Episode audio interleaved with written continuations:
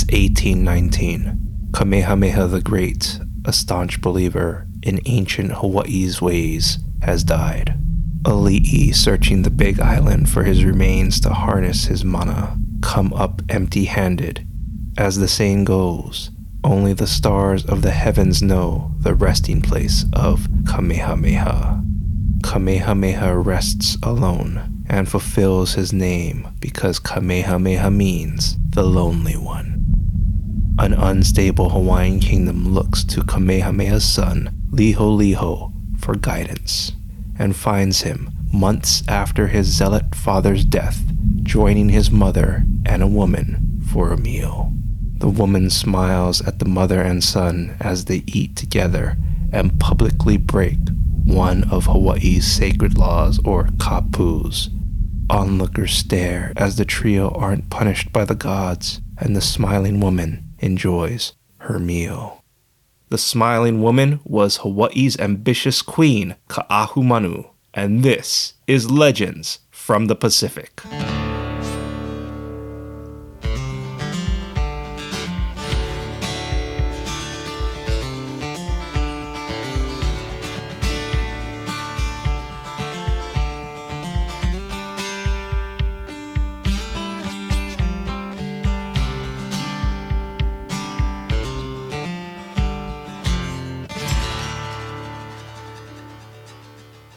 Aloha, and thank you for joining us. This is Legends from the Pacific, Episode 13 Hawaii's Ambitious Queen, Ka'ahumanu. I am Kamuela Kanashiro. This episode continues our month long focus on Hawaii, so follow us on Twitter or Instagram and share us with your friends and family. Like our Kamehameha episode, we are again faced with conflicting facts, but I'll do my best to provide you with an impartial view of what we know so you may form your own conclusions.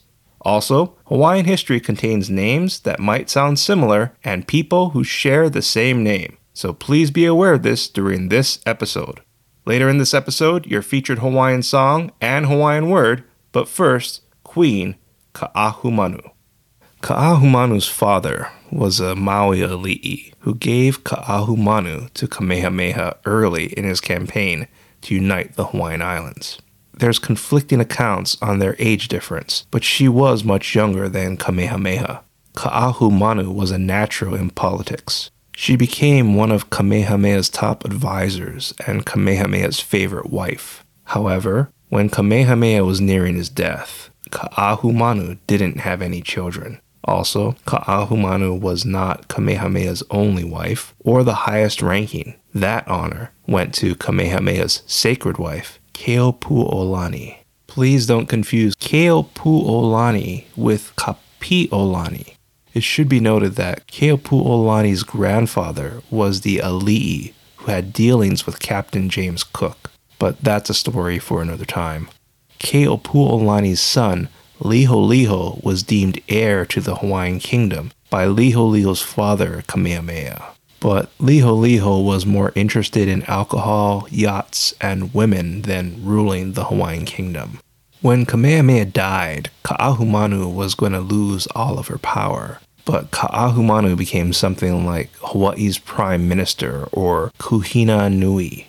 This granted Ka'ahumanu the same power as Kamehameha, Conflicting facts made it uncertain if Kamehameha ordered this or if Ka'ahumanu made it up. But Ka'ahumanu became Hawaii's Kuhina Nui. Liholiho's mother remained Hawaii's Queen Council, and Liholiho became King Kamehameha II. There'd be five Kamehamehas until the first elected king of Hawaii, Lunalilo. Please don't confuse Lunalilo and Liholiho. Now, with Ka'ahumanu's power and the monarchy secured, Ka'ahumanu noticed something wasn't right. See, Ka'ahumanu, like many Hawaiians, saw foreigner women eating with men, and the gods didn't punish them. Ka'ahumanu began questioning the Hawaiian ways and supported other women to do the same. Ka'ahumanu befriended Keopuolani, and the two invited Liholiho to eat with them at a feast. Liholiho begrudgingly sat beside his mother, and the three publicly ate together. The Hawaiians saw the three were not punished by the gods, and this began a paradigm shift for the Hawaiians. Following the feast, the kapu system was abolished, and Liholiho ordered the burning of all heiaus and ancient Hawaiian figures. Some say this helped the Hawaiians get away from their harsh kapu system. Others answer yes, but at what cost? Many feel the Hawaiians began to lose their culture and identity. Now, just take a moment to imagine what the Hawaiians were going through. Consider one day you wake up to find your belief system was proven wrong. Or maybe you're an atheist and it's revealed there is a God. How would you feel? How would you react? Would there be riots in the streets? Maybe. For another perspective, consider people's reactions when their favorite public figures, politicians, celebrities are revealed not to be who people believed they were. So the Hawaiians needed to replace their religion, and the missionaries provided a solution. See, the missionaries were spreading the word of their faith while providing a written Hawaiian language. Their religion was embraced by Ka'ahumanu and Keopuolani, and the two provided this to their people. So now you have the Hawaiians moving from their traditional beliefs to Christianity, while missionaries recorded a censored version of Hawaii's cultural history. Remember, to the Hawaiians, the hula was a storehouse for their knowledge, but the hula was considered too sensual and labeled a pagan ritual, so the hula was publicly banned in Hawaii. About six years after the kapu system was abolished, there was a Hawaiian high chiefess, Kapi'olani. Now, the high chiefess, Kapi'olani, is not Queen Kapi'olani. Queen Kapi'olani shows up later and is who most places in Hawaii refer to when they mention Kapi'olani. So, High Chiefess Kapi'olani embraced Christianity and wanted to show her people which religion was stronger armed with a Bible, High Chiefess Kapi'olani led a march to the Big Island's volcano, Kilauea, where she challenged Hawaii's goddess of fire, Pele. Once at Kilauea, High Chiefess Kapi'olani said a Christian prayer instead of a prayer to Pele, then walked along Kilauea's crater, Halemaumau.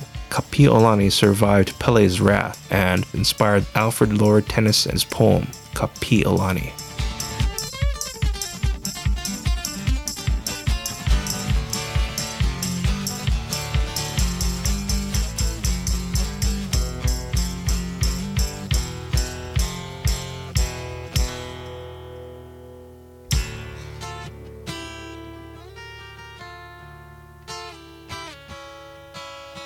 Returning to the political realm, since the island of Kauai voluntarily joined, there was concern that Kauai would leave and take Ni'ihau with them. Liholiho solved this by sailing one of his fancy yachts to Kauai, showed his new toy to the Kauai Ali'i, and sailed the Ali'i back to Oahu. So Liholiho kidnapped the Kauai Ali'i, placed him under house arrest, and forced him to marry Ka'ahumanu. Then, when the Kauai Ali'i died, Ka'ahumanu married one of the Ali'i's sons to quell another uprising.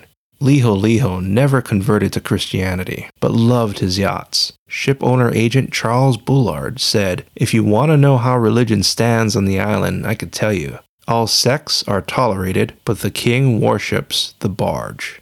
After Liholiho's mother, Keopuolani, died, the king scheduled a trip to London.